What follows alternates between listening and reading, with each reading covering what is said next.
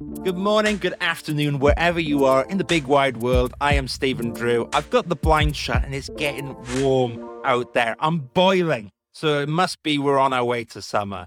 But until then, I am joined here with a fantastic guest today. And we're going to talk all about the big wide world of architecture. And more importantly, as well, and close to home for me, because I used to study in Manchester architecture, I want to know what's been happening up in the north of England at the moment. So I'm joined here by marketing extraordinaire and architect from before, Paul Eden. Paul, how are you today, my friend?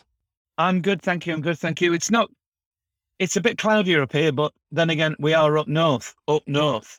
Um, you wouldn't expect it. That's in Manchester, but no, no, I'm well. I'm well, thank you. Managed to avoid COVID and other things, but um, yeah, um, I'm I'm good. How are you, Stephen? I'm all right. Well, I was I was a bit under the weather last week, but we're getting there. We're getting. I'm glad there. you. I'm, so, I'm, and just I'm glad you're better. Sorry. Yeah, we we we'll get there. We'll we'll survive. Can't keep can't keep us down. The show goes on. Now we know each other and initially met on Clubhouse last year. But for everyone else that hasn't met you before, Paul, do you want to tell me in your own words what you're up to and maybe a bit of your background? Okay, well, um, I, I, you're quite right, and I, I, yeah, we did meet on Clubhouse, which is which is always good, and I've I've been following your um your your career with great interest. Um, well, no, I've I've had a bit of a weird career, to be honest. I'd love to say it was planned, but actually it wasn't. It was just um, I started off training in architecture in Manchester, um, uh, yourself, but a long time before you did, um, when it was Manchester Poly before I became Manchester School of Architecture, uh, about when I was actually in my, uh, my post grad. So I qualified in Manchester and was picked up as a practice in Manchester, a very good practice called Stephenson Mills at the time. And my diploma show and um, got my part three and worked there and then went through a succession, evolved through a series of practices, which is a big shaggy dog story, which I won't bore you with. Um, and then after about 20 years being an architect and in practice and working in various size practices and owning, uh, you know, I'm being an owner of one, co-owner. Um, my life changed for personal reasons, and I ended up working in an, uh, an agency with my brother, who then retired, and I took over the agency. And then the agency worked, believe it or not, I jumped from being an architect into working in consumer marketing. so that was with brands like um, Lurpak and Marks and Spencers and uh, right. I mentioned before uh, uh, anything from Lurpak to Bob the Builder. Um, a lot of packaging, a lot of brand creation, a lot of work in the dairy business, a lot of work in retail and other things. Um, and then I merged with the, uh, I took over the business and I merged with the Danish agency because I competed with them with the Danish Swedish client, which was Arla Foods. So, and I was with them up until oh, you know, for about 15 years. And um, just fully um, in 2019, they wanted to go in a different direction. I had built up a business and gone from consumer marketing into business to business over about seven years. And most of the business is actually working with manufacturers in construction because I figured that having been an architect, understand the way products work, how they're specified, how they fit together, that I'd be a good fit working for mar- uh, for uh, marketing departments in construction marketing and helping them communicate with architects. And so I moved into that. And in 2019, I set up my own consultancy. you know, a party company of the Danes in a very amicable way. I wanted to go in a different direction.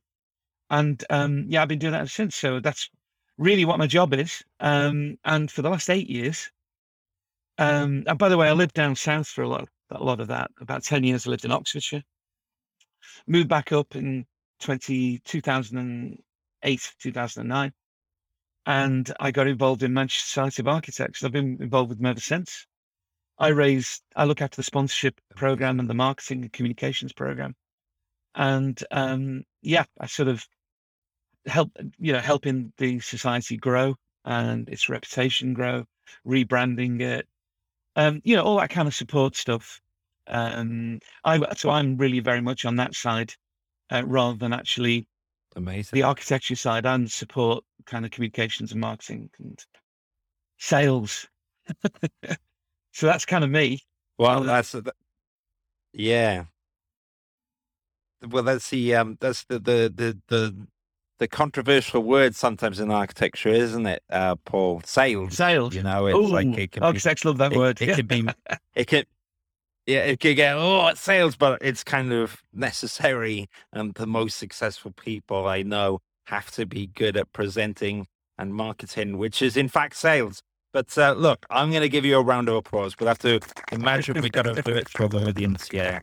And I always used to trip up all over because I, when I was in, um, when I was in Manchester School of Architecture, they had the MSSA, which is the Manchester Student Society of Architecture, and of course you've got the MSA, which is awesome as well. And and for anyone listening here who hasn't checked out the MSA Manchester Society of Architects, you should check that out. And it is different than the Royal Institute of British Architects, the RIBA. While you work together, it's different, isn't it, Paul? Is that correct?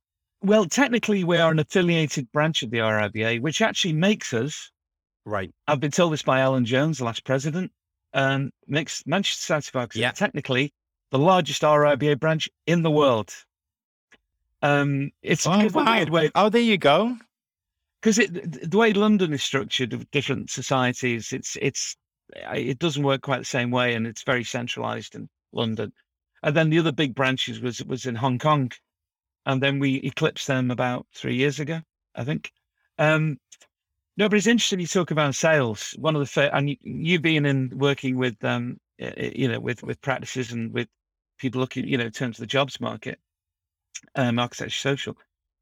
One thing I always a, a little trick I, I like to talk to students of architecture about. I say like, okay, you got a portfolio, you got a, you got a, a, a CV, a letter and a CV, and you've got a portfolio. One of them's marketing, the other one's sales. Which is which? And I, not many of them get it the right way around, to be honest. Um, Really? Really? yeah, which, which reveals the difference in people's misunderstanding the difference between marketing and sales. Now they overlap a- overlap a lot nowadays, but the they are fundamentally different. One's what you call inbound, the other's outbound. So I, I, I should do it with you actually, if you prefer to do it. Which one's which? Yeah. Right. So I got to think carefully. So which one's which? Well, is it you send your CV out, right? So Yeah. that eh, to me, I think it's then marketing, Absolutely right. right? Okay, I got a virtual round for me. So, but then you're saying that the portfolio, because it's inbound, suddenly I'm invited for an interview. I have that meeting, then it's effectively a sales meeting. I am saying to the employer, I am the right person to fulfill your needs. You should hire me without saying that directly. Well, you could say Okay. that directly, but most people do not. And the other way to put it is what do one's you an- think, Paul? One's one absolutely. One's one's an MQL, the other's an SQL. Uh, That's a marketing qualified lead and a sales qualified lead. Okay, so the only purpose of sending your CV out is to get an interview. I mean, you might get the job without an interview. Who knows? But Yeah. Primarily, the role of the CV is to get you in front of them, right? So it the, marketing is basically it's done its job. When you're in the when you're in an inter- interview situation, then at that point they've they've made a decision to interview you, presumably based on what they like what they're looking at. So at that point, I always say, when you're in an interview situation, it's your job to lose. Okay, in other you know, Yes. y- y- uh, yeah, y- y- that's very true. So you, you're selling in that situation, and there's a few rules of sales, um, and there's a few rules of marketing. Um, but but yeah, so the right way around. One is marketing, the other is sales. And and yes, architects don't like the word sales; they'd rather use the word business development, which is they're all euphemisms for sales, basically. And but we all sell It- all the it's selling. Yeah, but we do it all the time. Yeah. Everybody does Yeah. it every day um, to somebody. And all you're doing, all yeah, uh, uh, there's a misnomer in sales that you can sell something to somebody that don't want to buy. You can't. It doesn't work. Humans don't work like that. No, You, you, sales. no, it it, about- it it doesn't. it's about present. It's about presenting Character. yourself in the best possible light. And the the object isn't to sell yourself. The object is to is to present yourself in such a way that they want to buy you. There's a difference. Yeah. Yeah. So everybody thinks of like it's to people true. banging on doors. That it doesn't work like that. And and it, it, it works by you being the obvious choice and thinking of all the attributes and the benefits you're demonstrating to them of articulacy, skills, experience, all of those things. What are they looking for? Well, you, and that's what you're selling. Like when you're doing a, a, a- a presentation in college on the scheme, a crit, that's sales. It's all sales. Yeah. Yeah.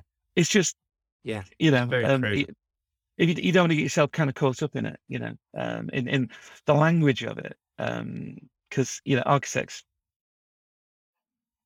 very often they're, they're, they're uncomfortable with the idea of sales. So they call it marketing. Of course. But marketing's different. Yeah, exactly. marketing's marketing's very different. I'll tell you one quick anecdote before we move on because currently I'm building up my my business and uh, Mm. one of the things I needed is to use a service, um, an external job board because I know the architecture social is a job board and I'm building that. But I was talking with one of the with the sales represent uh, representatives and who was terrible, right? But I was really interested in the product. And what, what I noticed is that I was still engaging because I wanted the product in spite of the salesperson. And and that kind of shows you, in my opinion, that people usually make their minds up beforehand. And I still went ahead in spite of him. Now, that, that's really interesting. At the same time, though, I think uh, in terms of sales, it's not always that way. And just because you get a meeting, actually putting more information in front of the person could lose you the opportunity. So, Oh, in yeah. terms of the interview, like a classic example years ago, and of course, me and you will speak anonymously, Paul, and this is. Uh, this could have never happened or not, but I met someone that I was interviewing from um, my previous company, and uh, we was talking about a previous employment that they had in an architecture practice, and it was to become a recruiter. And the person was like, "Yeah, yeah, I, I, I- really enjoy." And I was, I was quite sold on this person. I thought it'd be great. And he was like, "Yeah, yeah, I had a great time there." Apart from when I was in the staff party and I made these um, rude remarks, and then um, I got ejected, and I got very unhappy with that. So I went onto a lady's computer and wrote out all this stuff and sent it to everyone. And then the police came and arrested me, but I'm fine now. And I was like, okay, you totally lost the job. I can't hire you. But I would never have known that if the person didn't assert the information. That's an extreme example. But you, there's sometimes when things are going well, you don't insert things into the conversation, which can derail the deal. And to bring it back to the point I had before, is sometimes I think salespeople think they, oh, I did a fantastic job because the person signed up. And in the example I gave at the start, no, I already wanted to invest in that job board to try it out. I bought it in spite of the person, not because of the salesperson's techniques. But unfortunately, that poor soul will go on to the next 10 companies do the same thing and go like, wow, why aren't they buying from me? So you have to be careful. You don't insert things that you shouldn't. And I think all these extractions which we're talking about, I'm talking to you about it as, as someone who owns a business Mm. and making decisions. And that effectively is what a job hire is. They're hiring people to solve problems in their companies. So rant over, Paul. But before we move on, is there anything you'd like to add to my ramblings? Well, two things. Um, one is a, a book I could recommend. um, Oh, please. Thinking Fast and Slow by Daniel Kahneman. Because what you've described there is what you call cognitive bias.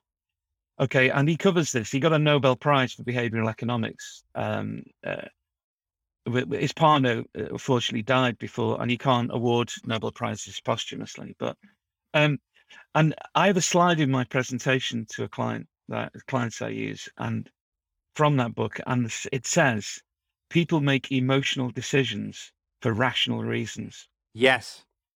Okay, Correct. so basically, you're right. a lot of time, what what you can do if you're not careful, you can talk yourself out of the sale.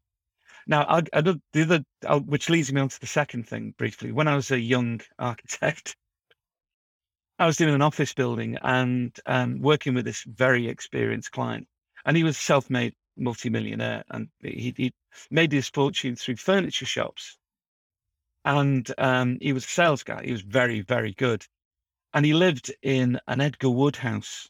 It was beautiful, and I went to see him because I was presenting to him the design I'd done for a reception desk, uh, or well, call it a reception desk a bit, with an understatement the the thing, and this is 25 years ago, the thing was going to cost 30,000 quid then because it was made out of limestone and and I presented it and he went, okay. He went, yeah. So I carried on talking and he went, Paul, can I stop you? He says, you're a nice, he says, I like you, Paul. You're a nice guy. You're very honest. You're very sincere. He says, but shut up. He says, because if you carry on talking, you're going to talk me out of it. He says, when somebody says, great, go, thank you. That's great. Okay. So, um, next step. Yeah. Yeah. Um, yeah. and, and yeah. that's a good one for interviews, actually. So if somebody's going, with we really, like your portfolio. So you move the conversation on. You move the conversation. Okay. So, you know, how do you think I could fit into this? I mean, I, I've got ideas about, I'm really keen to learn, blah, blah, blah. You know, that's the kind of thing that's going to help, not how much. you know, that's the sort. Exactly. Yeah. Anyway, that's a clever question you asked. Well, it's um. Let's just uh, before we move on on that. I love that when you said, "Where can you see me in this company? How do you see me fitting in? What projects do you see me working Mm. on? What skills do I have which are useful? What will you develop?" What is clever about those questions? Actually, in the interview, you're visualizing it in the hiring manager where that you could potentially fit in, and and hopefully, if the interview's gone well, then they're imagining things. They can go, "Oh, I think you'd be good on this project, and you'd be good on Jamie's team, or what have you." And that's halfway to you getting in the door. So I think Well- those are great questions, and I, I and I agree with you not to just say what is the pension, what is the benefits, what times do you clock off, and it's good to have a work-life balance, but the people should be uh, interested in the company first and foremost, and then the benefits. Of course, everyone wants a good quality of life, but the company's missions, goals, and you helping them on that journey is going to be the the the the at the the deciding factor. Um, usually in you getting hired. You know, There's a there's a there's another book there actually by oh hang on a second what's his name? It's about motivations and incentives. Um, payoff. Um, by a guy called Mm. Dan Ariely. Now it's great because like there's a payoff for everything. Now I've interviewed enough people um, as an agency owner. uh, in- uh, I don't employ anybody now, but I used to employ you know quite a few people. Interviewed plenty of people, and I could figure out in the first ten Yeah. minutes, you know, if less than that, really. And the thing I always said was saying, yeah, you just like know that. sometimes. What the thing is, if you've got enthusiasm, energy, commitment, and they can clearly design or whatever, they've clearly got experience, but they don't know necessarily what you want them to do. I was thinking to myself, you hire for character, you can teach skills, but you hire for the, you hire for their Yeah. ability and their character and their personality, especially if they're in a sales or client facing role. It, you know, if they don't understand this, that, or the other, don't worry about that. I'll teach you that. What I need you to be is, you know, you're the kind of person that people can relate to. And there are also people that you would never Yeah. put in front of a client, but they're good at other things. You just keep them in the office. you know, um, because Yeah, that's you're right. They're, that's not what they're about, you know, and that's fine. They're, you know, horses for courses, but Yeah. um, yeah, and you know, th- th- everybody knows when you're interviewing somebody, everybody knows that they really want to know how much, how many hours, what's the career progression going to be like, all of those things. But if you're a smart interviewee, you don't focus on that. You focus on what's what's what's the payoff for the person you're going to work for. You know, what are you? You know, what's the Mm, benefit to yeah. them working with you? And it's you know, and you you will you know you you you put your best foot forward. Um, and I always say basically things like portfolios start with a bang, end with a bang. It's I, that's marketing communication. true. It's like, you know, you leave them with something memorable, and don't put too much rubbish in between. Yeah. but anyway, sorry, that's, That's uh, true. No, I love it, and you, and you're right. I think there's no point filler. Um, you know that you want no filler or killer. I always describe a portfolio should be like the best hits. It's not the full Beatles discography. You just need the the tracks because in that hour you want to cover all all, all the bases. Um, so I completely agree with you, and I think It's a playlist. we've got a lot of nuggets there. Yeah, exactly. And you want to, and you and you move with the conversation. And the last last thing, because I I could enjoy this conversation with you and hours at this point, because it's close to what I do, and I want to know about Manchester. But the last thing I would say, and before we move on, is that people have to be, and it's okay. It's like this interview. We have to be okay with the ebbs and flows and where the hmm. conversation goes, because where if you stick by this script which you've overly prepared, I think you tend to get caught out in life, and especially in an interview, because the moment something doesn't compute with that script that you've wrote, it's almost like you or the operating system, the computer, you can crash and you go, ah, and then that's um that's not um that's probably not Hey. the best flow. And it's okay not to know everything, you know? Uh, I I could give you three rules or three ideas, three principles. Sorry, and I ran my agency to the point where I had these framed on the wall, so I didn't have to keep repeating them to people. Okay, and it was dead simple. And you can apply it to lots of situations like portfolios, interviews, anything like this. First one is, Yeah. Marcus Aurelius. Okay, of any given thing, ask what is its nature, what is its purpose. You'd be amazed how few few people actually ask themselves that question. What is this thing? You know, uh, it's actually that quote came from Silence of the Lambs by Hannibal you know, Hannibal Lecter. He says, you know, his question was to, to, to Jodie Foster, what does he do, this man you seek? He covets. And how do you learn to covet? You covet what you see every day. And so you know, he was trying to get Jodie Foster to actually figure it out because he knew the answer. So that's the first one. What is it? What is this thing? What is a CV? What is an interview? What is it for? Yeah. Second thing is, what's the idea? Because without an idea, yeah, and you, you build things around an idea, is it that has value and people can perceive it. And the third one Mm, is God is in the details. In other words, don't Yeah. make sure it's seamless. Make sure it's practiced. Make sure it's toned and it's, you know, don't over practice the interview, but make sure you know your material so you can read it upside down, for instance. know the product. Exactly. Know your product. Anyway, Yeah. so that, that Yeah. I ran an agency on that principle and I still run my agency on it now. Um, and, and, you know, it's amazing It's- the number of people who forget it those basic work. principles. Yeah, yeah. Well, look, I mean, it's it's impressive, and um, I think, I guess, even though we've kind of talked about it in and portfolios, uh, as you said, I, I still think that the the premise is what we're talking about. It's like a lifestyle thing, and and the moment I think someone understands that and starts applying it to the way they do business, the way they are, the way they um, can handle interviews, the way they can handle being put on the spot, I think the easier things become, and um, it, and I think it adds so so much value. But tell me, Paul, because they will move the conversation along slightly now. So, Sure. how did you first of all get involved with the Manchester um, Society of Architects? Then, I was actually contacted by the president at the time, um, and he Right. wanted to know. Um, he he wanted to know. Um, he wanted to. He, he- the, the the society had gone through the pain of the last financial crisis, and um, it, Yep. it he felt it had lost direction. It lost a lot of momentum. Um, the you know there were a lot of people working in the council who were how can I put this nicely?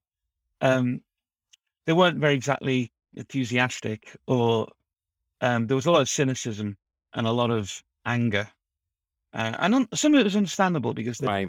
they, they'd lost their shirts during the financial crisis. And, you know, so he, he he brought me in to sort of like effectively rebrand it. Because obviously I work in branding and communications. And first thing we did was I'm not, I'm not talking about designing the logo, by the way. That's just the tip of the iceberg. It was that we did surveys, we did a whole bunch of stuff, and we found out well, what do people what do Yep. people want? You know, what's like, yeah, what's the idea? Yeah. So we came up in the end with a simple statement of what we do, and that was, and it stayed the same Yep. since, and it's to champion and nurture the present and future architects of Manchester. That's what we do Very and cool. everything we do is measured Yeah. against that. Um, so I got involved with that, and then I, I they asked me to stay on and help with sort of um, things like raising sponsorship, and that's pretty much uh, um, one of my major roles um, since um, is is looking at the financials, but also revamping the communications, how we what we call things, you know, the way we present things, um, the kind of things we do. But my job is also to represent the sponsors and the partners so they get something out of it. And sticking a logo on something is just not enough. You know, you, you've got to, there's got to be a marrying of win, you know, the win-win, you know, what which call it a non-zero sum game, you know, where you, where everybody gets something out of the relationship, everybody. Um, because otherwise it's, Yeah, very it doesn't work properly. So, so my my ongoing role, if you like, is to make sure that happens. And uh, we've got a great council now, but really enthusiastic people. Um, it's grown like topsy. Um, we've, like I say, we you know, if you just measure it by one metric, when I joined the the the, the, the awards the year I joined, two hundred people turned up. In 2019, just before the pandemic, we had a thousand. And last October, even Yeah. though we were had a gap in that, we still had 520. Now, these are numbers that the RIBA look at in London go, how do you get those people there? Um, and some of it's to the peculiarity of the geography of Manchester and its nature. So it's a very different kind of society compared to other cities. Um, you can't really, Yeah. compared to say the Birmingham or, or London, it's, it's much more fragmented. Manchester's much more cohesive. So it's a lot easier. I love to manage to- Manchester. Yeah. Yeah, yeah. Well, I'll have to pop up for one, especially now you've got the BrewDog Hotel and all that jazz. You can have Oh yeah. beers and pop up, and We'll invite you I'd to love, our. I'd love to pop back. It's You'll come to our awards. Yeah, You- it'd be a we'll good- send you a ticket. We'll send you a ticket. Come on. all right. I'll be there. But look, well, well done with all this stuff and growing it. I'm going to give you another virtual clap on our virtual audience here. But um, so that's awesome, and I'm glad the numbers have grown. So, what's it been like lately, then, Paul? Have you found that the MSA has had to respond to things in the current climate, or is there anything happening? I mean, at the time of recording this is now, um, you know, just getting into March 22, 2022, isn't it? So, I'd love to know what you how you've seen things at the moment and what the MSA is up to. Well, I mean, uh, there's a couple of things there. I mean, first of all, our position, um, based on Mm. the mission statements, to champion and nurture. We don't, we're not the RIBA, okay? Um, I always say we're we are. Yeah. We don't get involved in politics or in any particular strand of movements. You know, we we we're perfectly happy to host people who want to talk about things, but we don't have a Yeah. position ourselves because we don't have the skills in house or PR skills to deal with that kind of thing. So we rely on the RIBA to take. So, for instance, like um, over the pandemic, um, we had to cut right back on live events, of course. And but we've we've been do we we flipped to a more digital, and like like most people did, using Zoom and. Um, with the interestingly, one of the, the, the major successes has been the CPD program, which I run, um, which is carried on virtually fortnightly right the way through. And if anything, we get better numbers than we did beforehand when it was live, because it's a very convenient way to consume Amazing. CPD um, without having to walk somewhere and etc. Um, and the lecture series and um, so, but everything else really quietened down. But of course, over that period, we had a number of other things crop up, um, and of course, the latest is the current. You know, when everybody's finally thinking we're getting back to some kind of normality, then um, Vladimir Putin decides to send his troops across the border into Ukraine. Um, now, once again, Yeah, I'm very sympathetic true. about that. That- Um, but you know, we're, we're, we're supportive and we're, we're, we're, we're, you know, but we, you know, for instance, we, we, we, you know, we wouldn't put a statement out there because yeah, we'd rather do something, you know. So we're looking at ways in which we can support, you know, I don't know, is there any Ukrainian architects in the in the in the area? We're looking at looking to them to see if they, you know, we can support them or you know, it, to the Ukrainian Yeah, community Good. in general. Um, but but we, we we try and stick to our our kind of um, we're not the Ministry of Fun exactly. It's more a mixture of learning, networking, and and socializing and fun. So you like we have three strands to our, what we do, and we tend to stick to those because you know that's what we we deliver. You know anything from barbecues to CPD. So uh, it and and that's really the positive positive contribution, I suppose, um, wherever you are in your career. Yeah. Amazing. We try and Yeah, that I anyway. if it, obviously, yeah, it, it's um that's true. I wonder because it normally takes like a week or two to publish this, but obviously we're in the midst of the um, Ukraine war's pretty Mm. um it pretty caught me by surprise. I guess I live in my own little Western bubble. Um, Mm. obviously awful. Um, what if you saw me by the way there, Paul, frantically moving around? It's because my um because I forgot to turn my uh, my phone off, and someone was trying to ring me during the interview. So I was like frantic, frantically like, "Do not disturb," you know. And I was like, "Got a voicemail." Someone would keep ringing, so I turned off "Do not disturb." But no to anyone to the podcast. Even though I've done this for two years. I still, I still forget. I still forget to take turn off the phone. That's the downside. The upside with technology is so good. The downside is so much distraction sometimes, isn't it? With notifications, things popping off. Um, and obviously, Oh no, it's I can it's good. understand right now people feel. Sorry, sorry. Go on. No, I was just saying it makes you human. No, please. Uh, I, I, I like it when things don't go to plan because you know that's that shows it's live and it's human and it's not it's, oh super slick and edited. Although you might edit this bit out, I don't. Yeah. No, I'll keep I keep it in, and and there's two reasons for that. I kind of like, um, as you said, the the human nature of it, but also I I don't have the time to overly edit things right now. So unless it's something you specifically request, Paul, and it all goes in, including my phone going off and everything. So um, Warts and all. that's Warts and the, all. I think that's the, that's the be- it's the best way. It's the best way.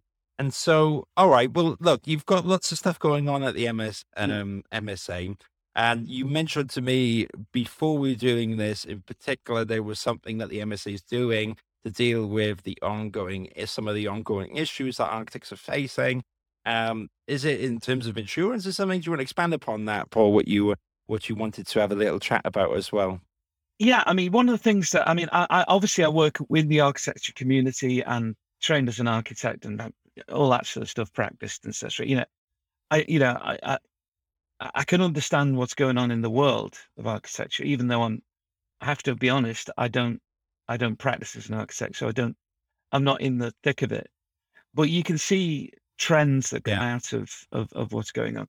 And, and one of the things which has happened, and everybody will be aware of it, especially if you're an RIBA member, um, is that they're, they're introducing competency tests. And this is all basically coming out of the, the new acts like the Building Safety Bill, Future Building Standards, Future Home Yeah. Standards, um, the change of Parliament and change in all sorts, especially in the in the post Grenfell world, and the the RIBA's way ahead um, says that architect's going to get tested this year. And since I'm an RIBA member, I'm going to be tested, even though I don't practice. Um, but that's okay, you know. Right. Um, but one of the issues is because the RIBA have been having, you know, uh, uh, going through a large organizational change, um, which I'm sure most of the people will be aware of, even if they're not RIBA members. Um, a lot Yeah. of people are asking, well, what do we need to know? What am I going to get tested on, and what do I need to know? So one one of the activities I'm doing is actually pulling together um, people to come in. Um, we've got three now. Um, a fire engineering consultant to talk about Part B um, and the Yeah. building safety bill. Um, in addition to that, we've got a, a sponsor who's Project for Safety, which does CDM and health and safety. And another one, we've got a building regulation consultant who can talk about Part L and that relate those. So that he's an approved inspector. Um, and so what we're, what, what we're trying to do is to actually, and this will be free, and it'll be broadcast either as CPD, and we'll probably put stuff on our knowledge hub. And listen, it doesn't. We don't care where you are, by the way. I know we're Manchester Society of Architects, but if you're if you're a student or a young architect or a, and even an older architect in London or Scunthorpe or Exeter, you know, by all means, go to our website and use it. We don't mind. Okay, we you know we're we're here for architects and student architects. Um, primarily Manchester, but you know it's a it's a digital world. So what we want to do is actually Yeah, yeah. Is, is have presentations, and we know these will be popular, and then we'll have some content of that on our Knowledge Hub, which is a learning content site, um, on our website, um, which which we put obviously manufacturer partner information, but also we put things on like about um, you know office management and um, me- you know mental well well being uh, issues as well. We're trying to cover a broad range of things, but we th- we think those are going to be a major concern because because you rightly said, PI insurance is a nightmare, and um, it's a very unresolved situation. So the only thing you can do in a situation where you're having problems with PI insurance is make sure that you are fully tooled up, and so because of course, in any situation where you uh, you know if you end up being accused of professional negligence, then you have to remember the definition of that, and that is, you know, reasonable skill and care. If you if you go to as far as you Mm. can to exercise reasonable skill and care, you're in the clear. Because nobody says you have to be perfect, because the law recognizes you're not. But you have to have to, you know, know to look. And so that's why it's important for us that, you know, we give architects what they want, because at the moment it's very confusing. They don't really know what they're looking at. So we're, we're just making a start. Yeah. And see how we go on. So um, Mm. Yeah. Yeah, and you know, it's not it's not um it's not a revenue drive for us, I would say. Um, because No. a lot of these people provide content and we promote them. So there's no money changing hands, it's just knowledge. Um, Yeah. yeah. so, so that's the kind of thing we want to do more of, as well as tempting bowling and dinners and barbecue. Oh, and five aside. Um, and the fun bit we found out was that we there's a Manchester Society of Architects Golf Society that's existed before I was born. Um, and I didn't even know about it. so, you know, we've got a golf society for those people who like golf. Um, and um, yeah, so so all sorts of things, but but my my area of focus really is uh, is is on the knowledge side, because you know I know that I know it's worrying people. Yeah, it will.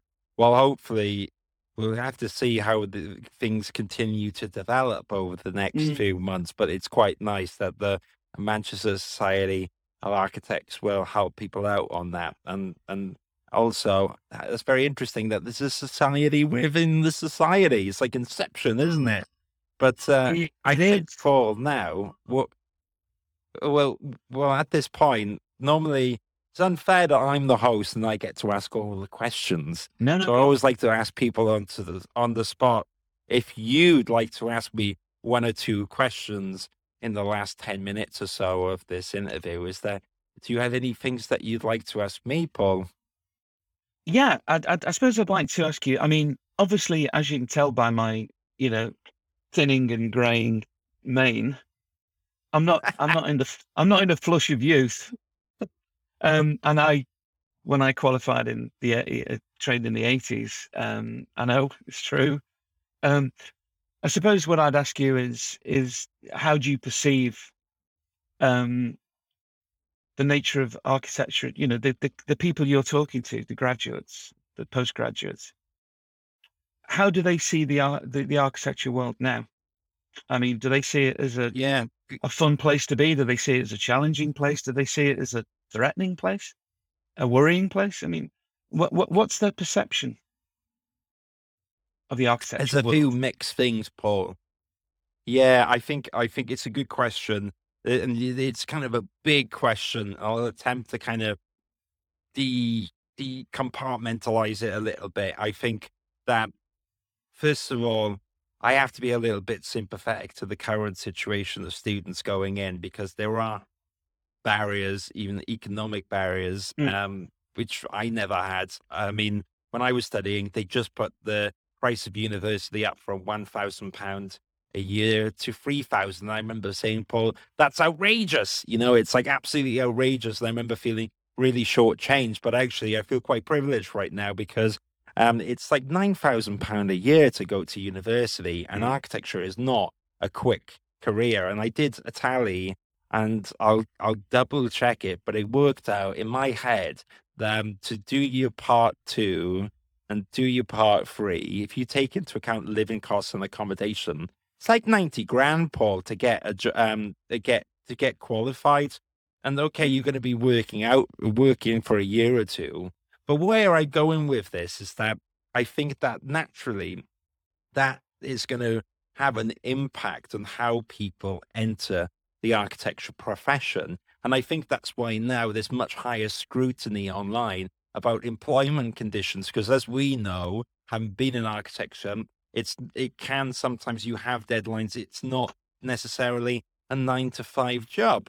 And No. yes, people go into it because they're passionate about architecture. And unfortunately, it's one of these things. I, although what I would say on the other side is that when people, as students, have inherited such an amount of debt, you have to kind of understand why it's almost like one reason after another after another. Then that romantic notion of becoming an architect, the real world kind of brings you down. And I think that's where I'm seeing now perhaps some people further on in their career, like not understanding this kind of frustration with part ones and part twos because uh, Paul, there's been frustration in the Architects Journal and a few others of part twos feeling disgruntled, mistreated, and there are a lot of good employers, and unfortunately, there are one or two cases of um, maybe things are a bit difficult, and rightly or wrongly, I guess what I'm trying to say is that from my perspective, because of this shift in the education system, because of the costs and everything, I think that's where things are at. And I do think that there is kind of a fatigue. And uh, while I'm on the RIBA Council, I think it's fair to say objection, objectively, what I see of speaking to people is that there's maybe a sense of like um, uh, disengagement from RIBA for one reason or another, or dis, you know, dis, disenfranchised is the word I want to say, you know, a little bit Yeah. like, uh, I don't know. And, and so I think that right now it's an interesting time. At the same time, there's still a lot of awesome students going into it who want to build awesome buildings. And, you know, architecture is a rewarding career in that way because you get to build stuff which impacts people's lives. So it's not all doom and gloom. And that's, that's the last thing I want to say. It's not all doom and gloom No, but the landscape has changed, and it's changed for me. You know, I'm more 35 now. It's changed my like, you know, it's much, much different studying architecture now in the current education system, if that makes sense, Paul.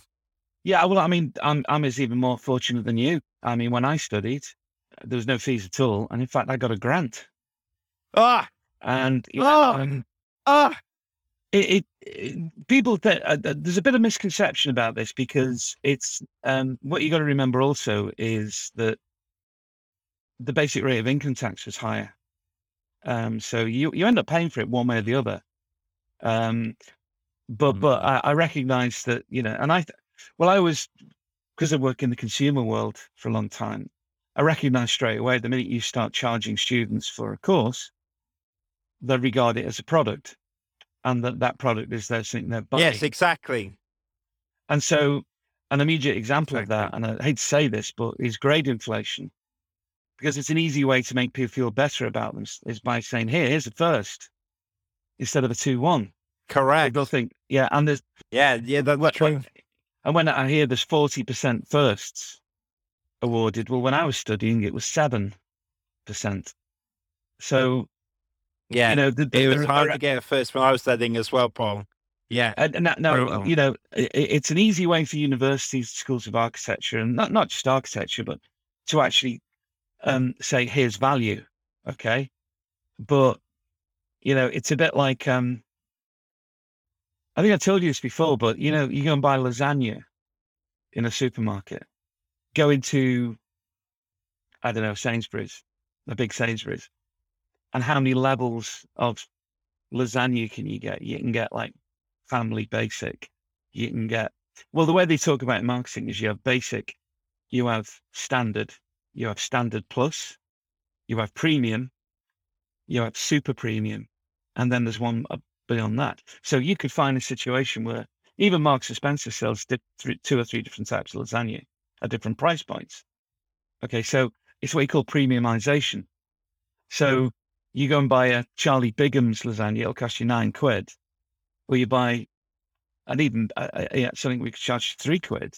And it's about the ingredients, okay? So you are paid for ingredients.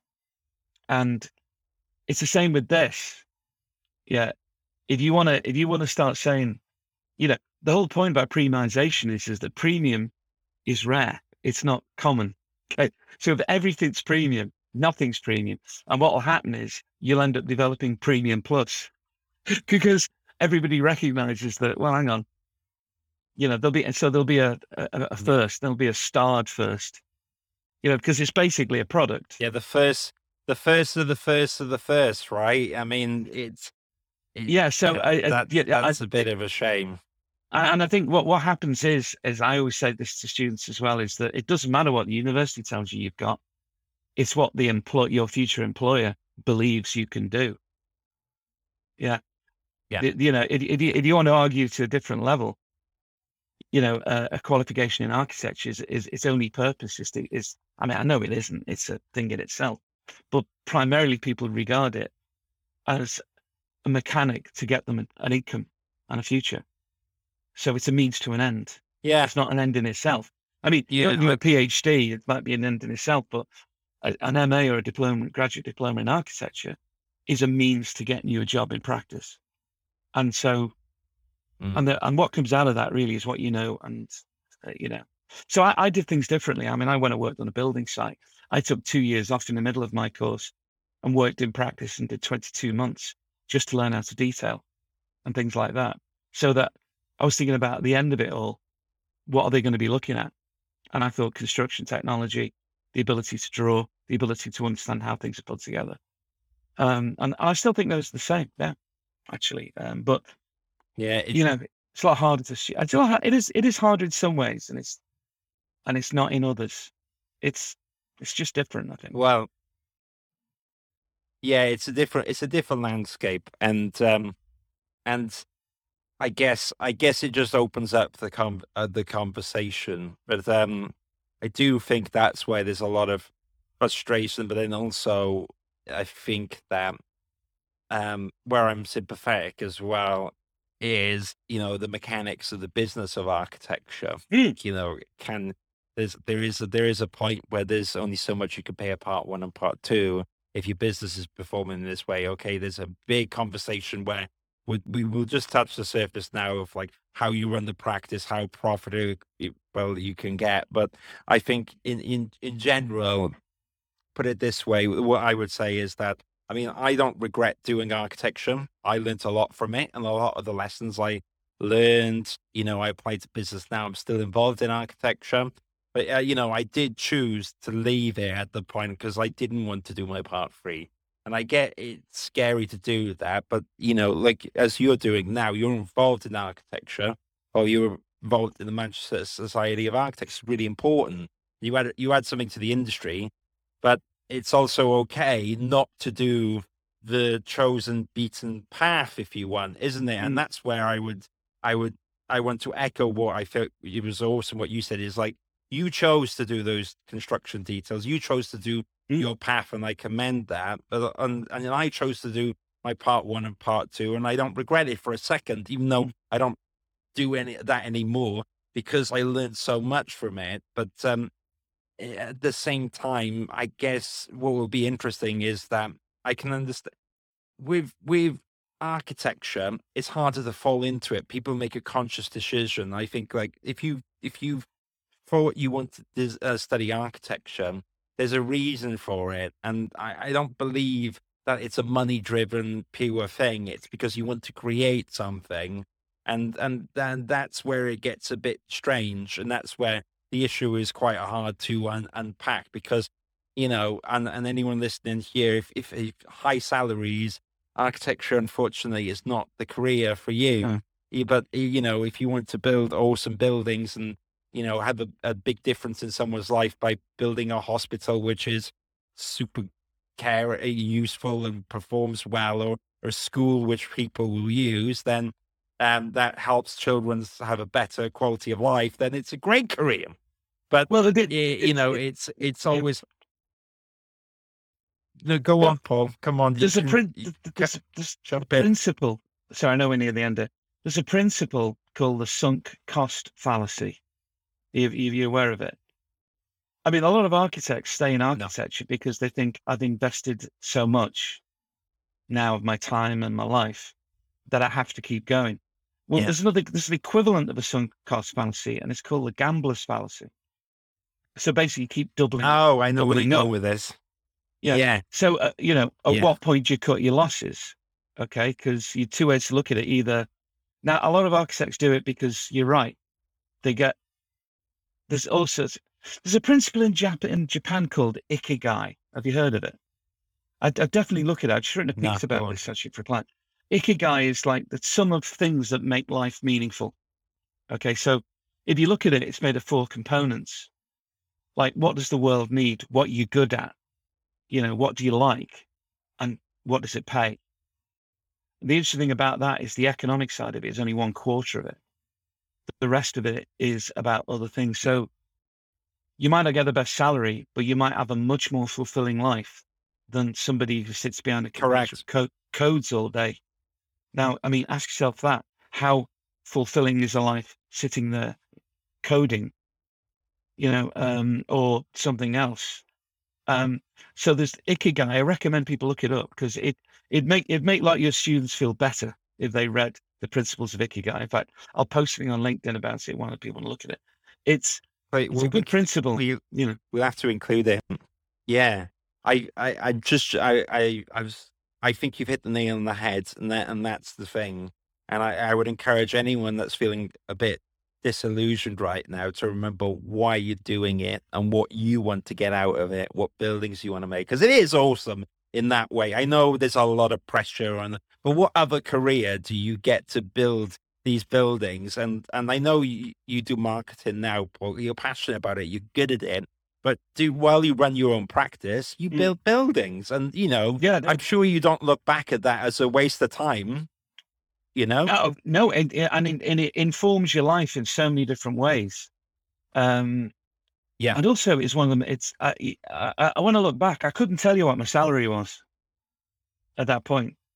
I could hazard a guess. Yeah. But I remember what I built, and I remember what the, the process of doing Yeah. it, and I remember the joy and the pride and the the feeling that I'd done something decent for people. I remember I, I did a building, um, an office building in Manchester, and I was talking to the tenant afterwards who took over the building, and one of the people walked past and said, "Hang on a minute," he says, "Are you like, are you the architect of this building?" I went, "Yeah, yeah, that's the guy."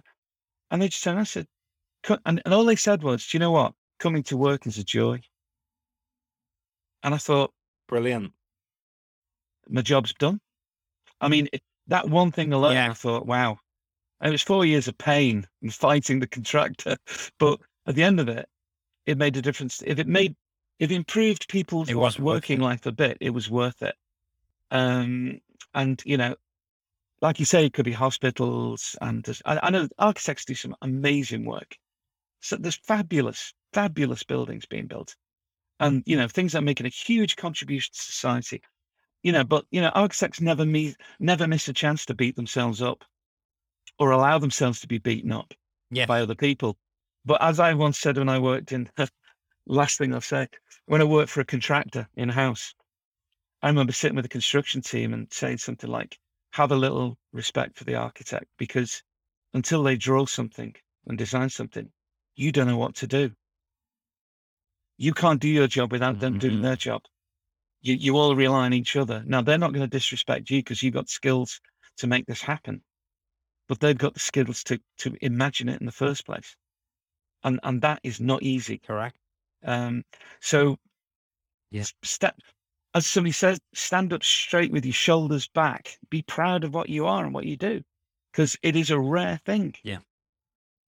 it's a rare and it's a beautiful It's thing. amazing. It's a great job. I, Uh, yeah. I, I, I miss being an architect. I do. Um, I won't lie, but you know, I, I, I wouldn't go back because it wouldn't be appropriate. But I've got huge time and admiration for architects working at the coalface because I know what it's like. yeah. And, Correct. You know, Yeah. good It- for them. And and, and it's a great future, even if it's every everything's tough. No, life is always tough, but architecture's got rewards that go beyond other careers. I think. Anyway, Yeah, well, well, well said. And and just a little um story I heard to end on uh, this note. Um, I remember one of my directors before saying that his best friend was uh, a banker or a lawyer or something, and he and on two hundred thousand or whatever it was, money that just guy can't visualize, and um. He he was saying to to this director as an architect, "I am immensely jealous of you." This Mm. guy was like, "What do you have to be jealous of me for? You're the bank. You're ruling the world. You're making all these decisions. You're making lots of money. You have a beautiful house. Just like you get to do what you want every day. You get to design buildings. I go for the nine hours every day, and I clock in and I do what I don't want, and and you get to build.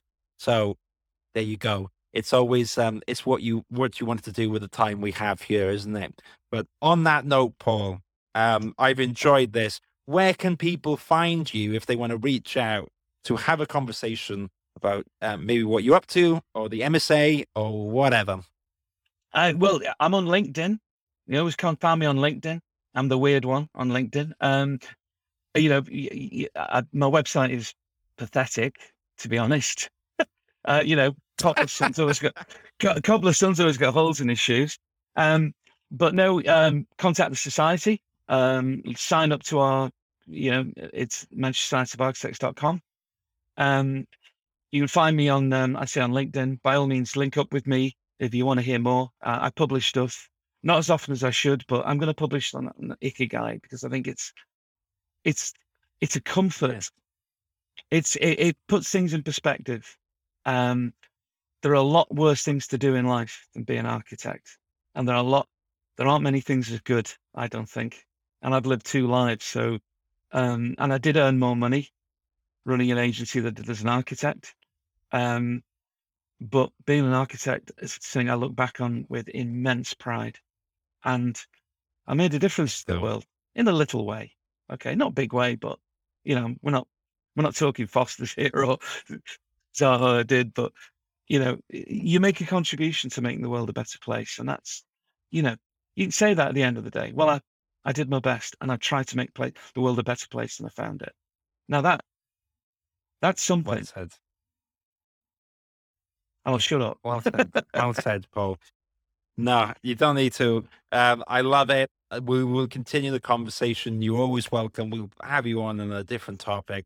Thank you so much, Paul. I'm going to end My pleasure. the um, podcast now. And thank you, everyone, for listening. And have a fantastic day wherever you are. Take care.